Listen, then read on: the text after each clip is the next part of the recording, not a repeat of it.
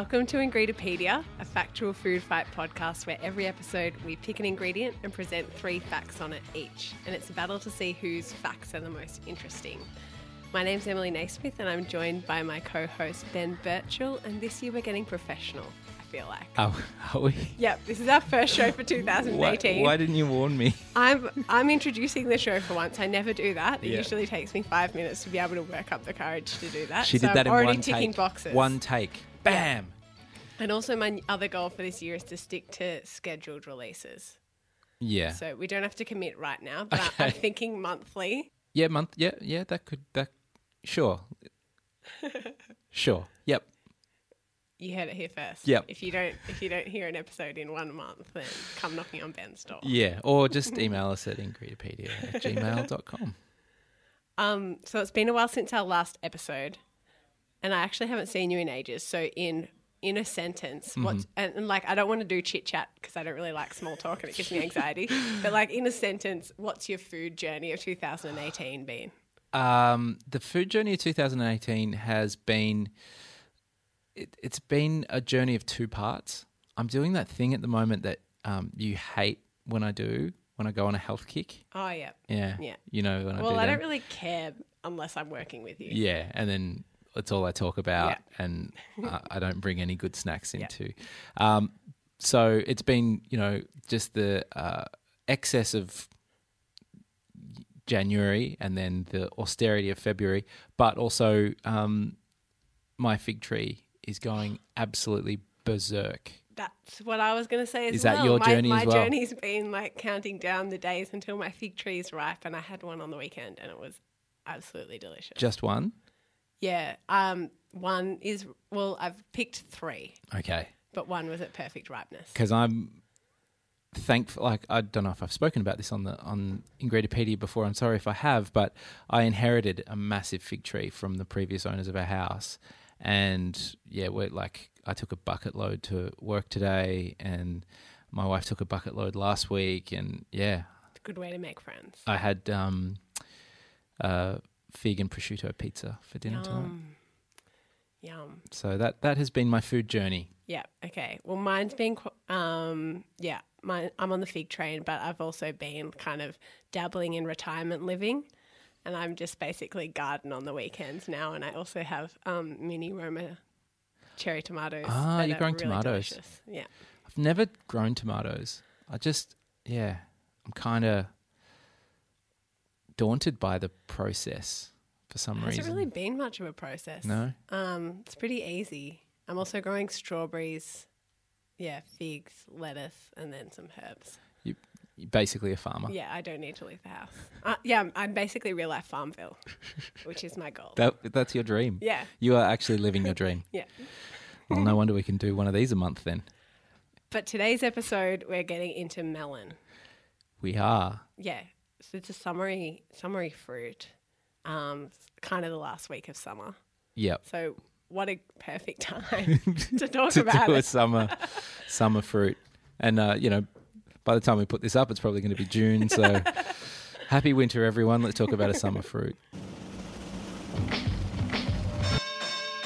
Uh, okay, and I'm going to start by just turning my screen around, and maybe you can describe what's happening on the screen. Okay, and the watermelon's exploding, and men are reacting, hmm and it's slow motion, and pieces of watermelon chunks are going everywhere. This is what. Yes, that that is correct. That is correct. It's a video by the slow mo guys. Uh, that is called Rubber Bands versus Watermelons, and that is kind of a a genre of YouTube video. It seems like exploding watermelons has taken the internet by storm. Um, and more ex- more specifically, making watermelons explode with rubber bands. So you take a watermelon and you put rubber band after rubber band after rubber band on it, and eventually the pressure, just because it does so gradually builds up on the watermelon, it blows up. There are 69,890 search results for watermelon versus rubber band on YouTube. Holy That one I just showed you, which was the slow motion guys, that's had 16 million views. Um, there's another one with 13 million views. There's one with 3 million. There's one with 1.2 million. So out, it's not just like there's a, f- a whole bunch of people just putting up a video and their friends going, "Oh, cool, you made a one." It's like it's it's an absolute minefield of. Um, so I'll just I'll just do the search because some of the titles. When I um, have been researching content for my job, um, I think BuzzFeed's most viewed video is like the watermelon with rubber bands That on it. that would not surprise me. Um, yeah, so we've got exploding watermelon challenge, extreme, uh, watermelon versus rubber bands gone wrong. So it's like it's it's it's got like offshoot genres, uh, rubber watermelon trick, just like somebody called Crazy Russian Hacker, six million views, no big. Uh, There's one called uh, hundred layers of rubber bands on watermelons. Seems to be some twelve year old kids. That's got eight hundred thousand views. Wow. Uh, people are trying it with other melons. The exploding jackfruit challenge, the uh, exploding pineapple challenge. Uh, So have you tried it? Have you got a watermelon and like a million rubber bands? no, I didn't try it, but what I can do is just talk about it. Um, so the internet can't get enough of exploding watermelons, but you know who's not so keen on exploding watermelons? No. Chinese farmers. Okay. not when this explosion is caused by something called forchlorf- forchlorfenuron. Uh, let me just cut to the tape. For farmer Li Mingsu, watermelons were his livelihood. He lives in China's Jiangsu province, and like many fellow farmers, he planted seeds imported from Japan. Earlier this month, he used a growth chemical on the crop, but the next day, he found his fruit in ruins. I used the chemical on the 6th and found the exploded watermelons on the 7th. I found more than 80 exploded watermelons on the morning of the 7th and more than 100 in the afternoon. More and more watermelons exploded on the 8th, and don't mention the 10th. I didn't count anymore because I couldn't bear it. And he's not alone. 20 local farmers planted the imported seeds, and 10 of them have experienced exploding watermelons. So that's the the story. Uh, Chinese farmers used a chemical called forchlorfenuron, uh, which sounds terrifying, but apparently it's approved for use on kiwi fruits, grapes, and raisins in the United States. And whilst its use is completely safe, it's not considered appropriate to use on watermelons because it can lead to misshapen fruit, can cause the seeds to turn white. Uh, and it's thought that the Chinese farmers use too much of the growth chemical. This is from another story on uh, Compound Interest, which is a compound chemistry publication. I've gone deep on this one. Uh, they use too much of the growth chemical on their watermelons at the wrong time of the year during a particularly wet period. And they also used it on particularly thin rinded melon. So all these factors made the ultimate fate of their crop grimly predictable. So exploding watermelons, hot with the kids, not so hot with Chinese farmers. Well, I'm going to talk about a different kind of melon. I do like watermelon, but I'm going to talk about rock melon slash cantaloupe. Yeah. Yeah, I don't know what to call it. You, It's well, just call it shit. you don't like it? Ah, okay. don't even. Well, nah. don't even talk to me because my favorite combinations of food is rock melon and prosciutto. It's like the best Yeah, but combination. prosciutto makes anything good. Yeah, but it like this is the best possible thing you can have with it, Okay. even better than a fig. Um, I can't remember the first time I had it, so I feel like it's part of me. But I do remember the best version of prosciutto and melon I ever had. That was on a beach in Italy, on the Amalfi Coast, where you sit on one of those day beds and you get given prosciutto and melon together, and it was just the best thing ever because I've always wanted to s- sit on one of those day beds looking out at the Amalfi Coast. Um, just for those of you listening along, Emily has a faraway look yeah, in her eyes. it seriously makes me cry when I think about it. Um, so, for my first fact, I wanted to look into who the genius was that first paired melon and prosciutto so I can thank them. Um, so, according to La Cucina Italiana, it can be traced back to the second century AD. And we can thank a doctor for its invention, a genius doctor called Galeno. I know that's not the Italian pronunciation, but Ben assures me that that's how we say it in Australia. Sure. So, um, Galeno, unlike most practicing doctors um, of today was convinced that all foods were made up of four qualities. So they corresponded to earth, fire, air, and water, and they corresponded to warm, cold, dry, and juicy. So, in order to avoid getting sick, everyone should make sure that their diet was balanced between the four elements. So, it's not too cold, or it's not too warm, it's not too juicy. That's not a million miles from Chinese medicine. Yeah, as yeah, well. yeah. Um, so, in medieval times, melons um, were thought to be evil because they were both cold and juicy.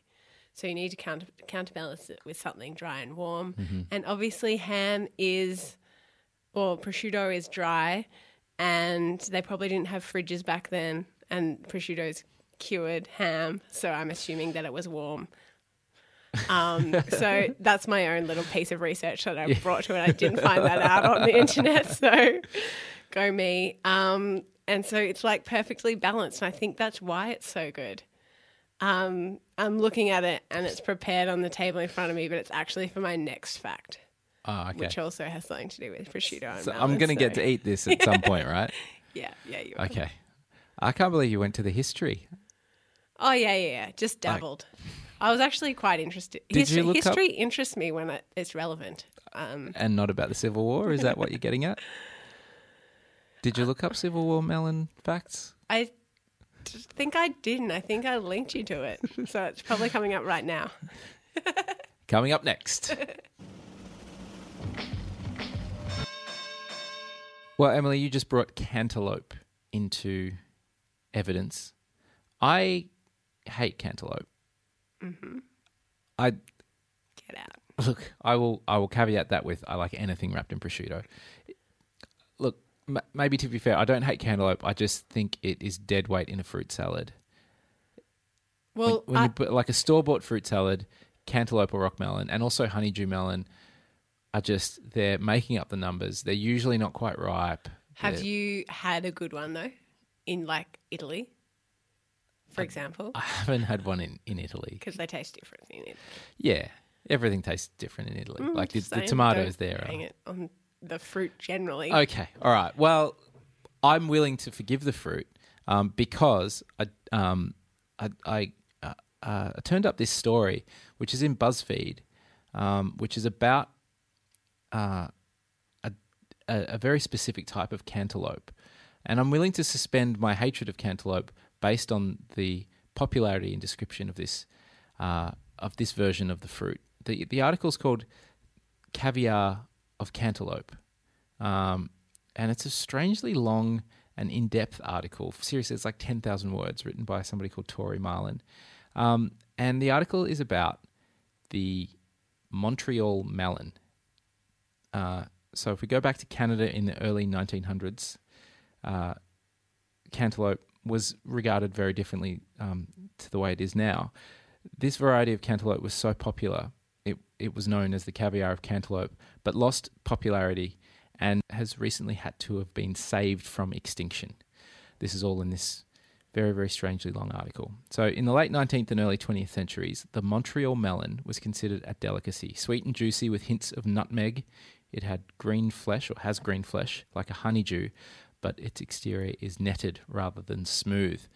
And according to farmer Ken Taylor, who was the uh, farmer who kind of brought it back from the brink, Russian caviar, champagne from Reims, France, and the Montreal melon.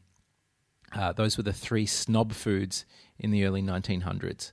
So by the early 19, um, by this time in the early 1900s, local farmers were sending regular shipments shipments by train to New England and New York, where upscale restaurants and hotels put them on dessert menus and sold them for up to a dollar a slice, which is what you just paid for prosciutto. Um, but in the 1900s, uh, the early 1900 uh, economy, that was the equivalent of about twenty-four dollars. Holy. So you're paying twenty four dollars a slice for this melon Yeah, wow. in New York. Um, and the crop was so profitable to Montreal farmers that at least one farmer hired an armed guard to protect his fields at night. Uh, and by 1907, the melons could earn the farmers a couple of thousand dollars per acre each season, so around $49,000 in today's dollars. Um, the Montreal melon was more widely grown in New, New England, Canada, and the upper Midwest than honeydew or cantaloupe. So it was a big deal and obviously expensive. Um, but the melon's heyday wouldn't last. Like hundreds of fruit and vegetable varieties that thrived during the early 20th century, it didn't survive the mid century shift to industrial agriculture. So it's been revived uh, and saved from extinction by this farmer named Ken Taylor. And I guess why the, the crux of the article, it isn't just about this melon, it's really more about the way agricultural farming is, is uh, harming um, diversity. And uh, so according to this is in the article, the only hope for um, food security, according to Ken Taylor, is to disrupt the monoculture of modern farming through small scale diversity. Diversity is important in farming because planting only one crop or one variety of crop leaves it vulnerable to disease. The Irish potato famine is a case in point, and the Cavendish banana, which makes up 99% of the banana export market, is being wiped out by a fungal disease for which there's no cure and the industry uh, has no other banana variety on deck. I don't know if you remember that this isn't the first time this has happened. In the banana episode, we talked about the Gros Michel banana, which was the banana until the 1950s when it was wiped out by a blight. Mm. And we hmm. talked about it because there's uh, a disputed story that banana flavoring tastes like Gros Michel bananas, and that's why it tastes fake to us. But these bananas were, were a, a lot more flavorsome than Cavendish bananas. So Cavendish bananas are like the poor cousin of the Gros Michel banana, and even now the Cavendish bananas are susceptible to blight. So if they go, then truly, yes, we have no bananas. Um, so Ken Taylor, save all the cantaloupes you want uh, if it helps protect our precious bananas. Yeah, noted for my own um, growing food in my backyard. You got to be careful there. Yeah, you don't want to. You want to. You want some diversity. Well, this isn't about the caviar. Is it the caviar cantaloupe? Can- the, caviar. The, yeah, the caviar yeah. of cantaloupes. Um, this is about a different kind of melon. Um, I'm going to let the listeners behind the curtain for a bit and explain how I do research for this episode. so it's very technical and quite a process. I don't want to bore you, but I'll just quickly zip through it. So I was standing at the shops in the melon section looking at all the different melons I could get and I saw a new melon that I've never seen before, and I thought, I'm going to get it and tell people about it. So that's what I did, and that's what I'm going to talk about right now. um, it's the kind of podcast research that not many other podcasts go to. Mm, so, yeah, mm. good choice for listening to Ingrid. You're welcome, listeners. You are welcome. So this melon, it has it looks like a big mango, basically. Okay. Um, it's got bright yellow skin and it had a blue and pink fluoro sticker on it called the Hello Melon. Hmm. And it was very visually appealing to me. Um, and it also, the skin does look like mango skin, like it doesn't look like hard melon skin. Um, and the sticker also said Ryan's Melons of Victoria, so it's a local, local. melon. Good. Mm. Um, so it was very, very exciting cutting it open when I finally got home. It's kind of like Shopkins, like you don't know what you're going to get. Yes. Um, so I cut it open and it was white inside. Ah, were you disappointed? No, I thought it was okay. Like I, I, I actually thought it was going to be yellow, so it was quite a shock. Um, and I ate it, and it tasted tastes like a honeydew melon, so you might be disappointed, but it was actually delicious. It's like super juicy and crisper than a honeydew melon. Like it kind of tastes a bit like a nashi pear. Mm-hmm. But yeah, and super sweet. Really, really, really delicious. A lot of the melons, cantaloupe and honeydew melon you buy in Melbourne supermarkets just don't taste good. Like they basically have no flavor. Yeah. And I agree with you, it's a waste. Yeah. But when you get a good, when you get a super ripe yeah. melon, they taste amazing. And this is like I didn't even have to try it. It just was super ripe. So I'm assuming that they they all taste like that. And is it called the? It's called the Hello Melon. Hello Melon. Yeah, and then I went to another supermarket, which I know, so much research. Whoa. and they also had Hello Melons, but they had another sign that called them white honeydew melons. Okay. Hello Melon's a much better yeah, name. it's, mu- it's a white, um. much better name. Um, so I've prepared some Hello Melon with prosciutto because I'm fairly sure this is going to be this is going to change your tune on melons, so okay. we can finally eat it. Look, okay. Thank you. And this is high quality prosciutto as well. Yeah. This is from Meatsmith, and the woman who sold me it, she she wasn't a melon fan either. Really? Yeah, Did you tell her what you were using it for? yeah. Um, do you wrap the melon in prosciutto, or Yes, you just you do. kinda- yeah. Okay. All right.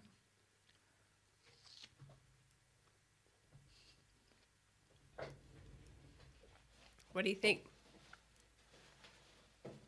God damn delicious. Um, it's good. Yeah. It is good. Um, it's kind of neither. It's not rock melony or honeydewy. It's a little bit. It's a bit peary. Yeah. Yeah. I really like it. Um, It's very perry. yeah, so if you're looking to recreate a little bit of Amalfi Coast in your own Australian backyard, or um, yeah, it's probably only in Australia. I guess it's not anywhere else. So it's to our handful of international listeners. Sorry, guys. Um, but yeah, you Plan can get a hello trip. melon. Plan your next trip around melon season and Yeah. uh, come out here and you can. Can we get Tourism Australia to pay for Yeah, this podcast? I think it. I think that the farm's like near the Murray River. So yeah, Mm. road trip based to get the hello melon fresh from the farm. Be great. I'm going back for more on this. Yes, Yeah. that that's a win in my books. Changing someone's whole opinion of melon through a fact. The, yeah.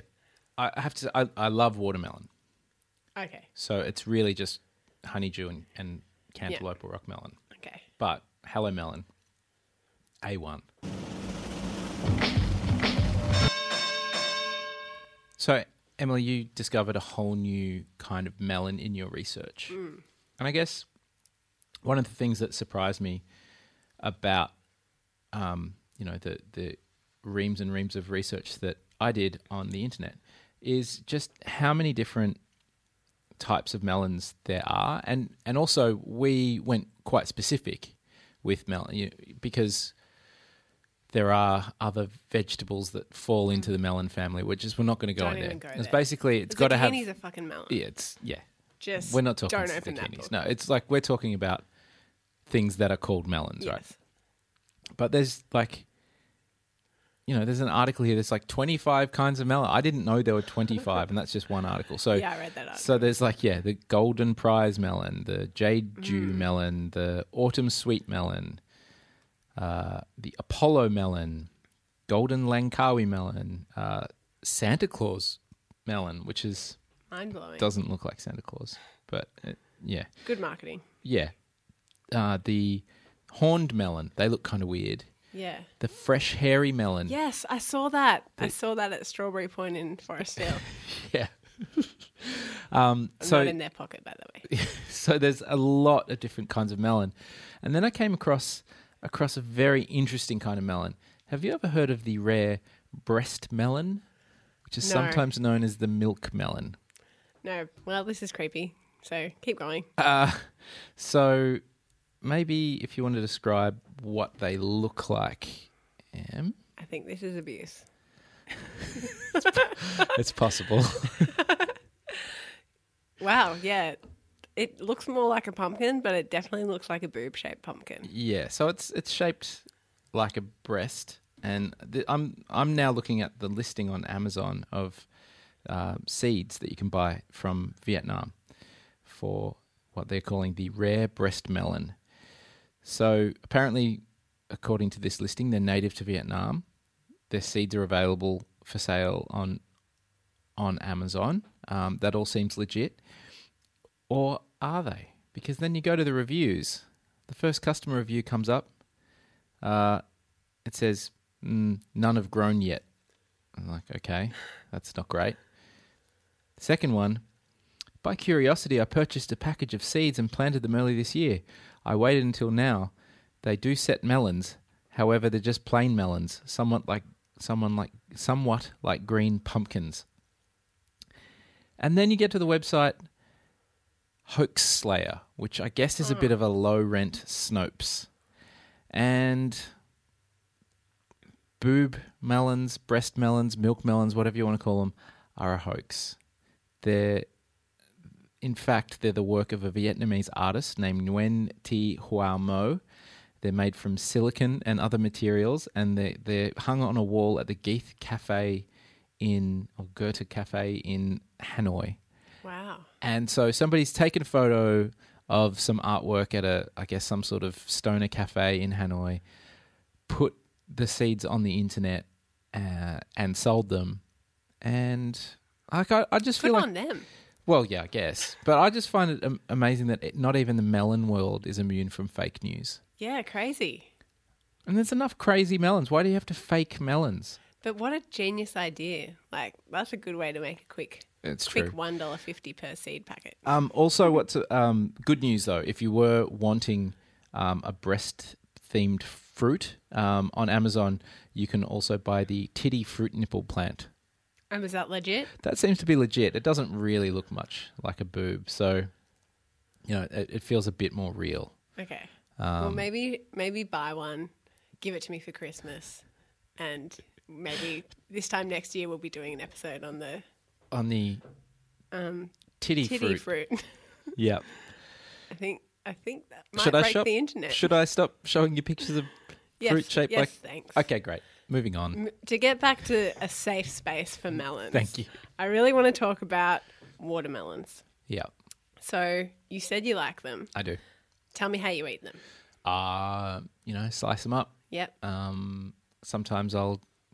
Uh, a real treat will be uh, make a bit of a salad out of uh, watermelon and feta Yeah, with a bit that's of a mint. good time. Um, yeah.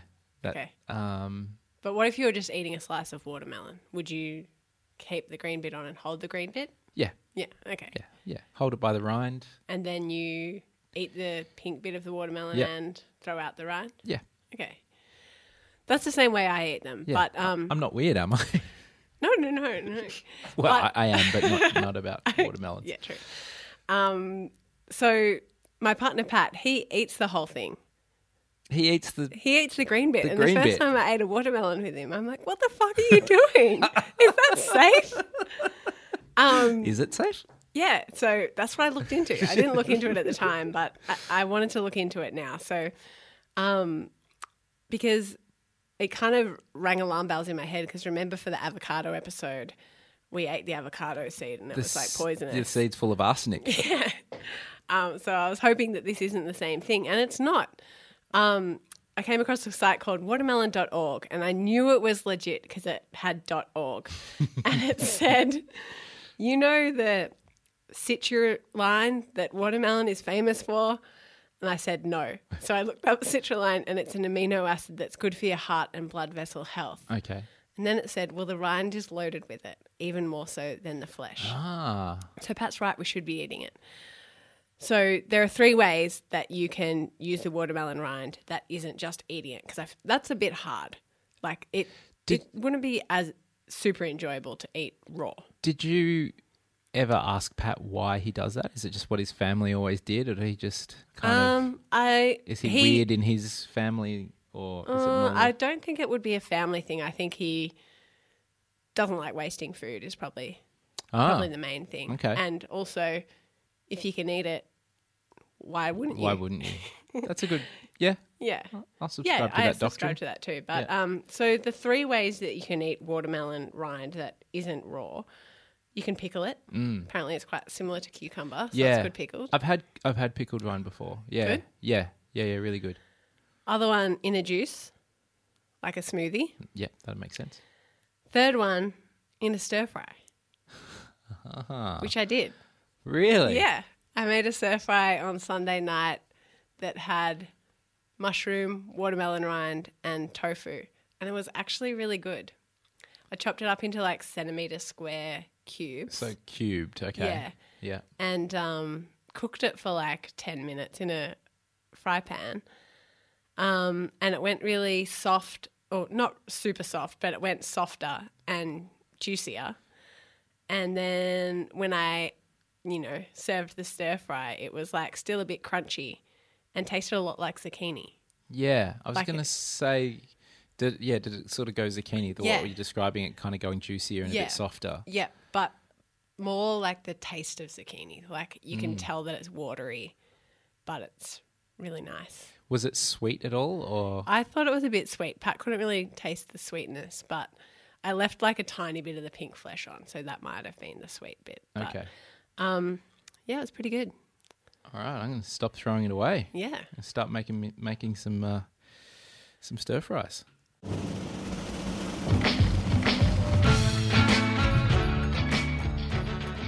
Cool. So that's the end of our fact battle. Should we recap what we spoke about? Yes, I started with exploding watermelons. And then I spoke about uh, dream combo, prosciutto, and um, rock melon. And then I talked about the Montreal melon, the caviar of cantaloupes. And I said hello to the hello melon. And then I talked about the hoax boob melons. And then I talked about how you can use the green rind of watermelon in stir fries. Delicious. Mm. So, what do people do with this information, Emily? Well, they go onto Instagram, which is Ingredipedia, and they'll see a, a melon picture for Ben and a melon picture for me. And then they just double click the one that's for me because that means voting for me. Right. cool, cool. I mean, yours will go up first anyway. So, um, good. Well, Emily, it's good to be back. It's good to know that we're more professional this year. yeah. Uh, we thank you for uh, tuning in for the first Ingredipedia for 2018, and uh, we'll we'll be back more regularly this year. Yeah. And if you wanted us to talk about a specific ingredient, you should get in touch on Instagram or on our Facebook page or the email address that's on our website, which is ingredipedia.com.au. That's the one. See you all later.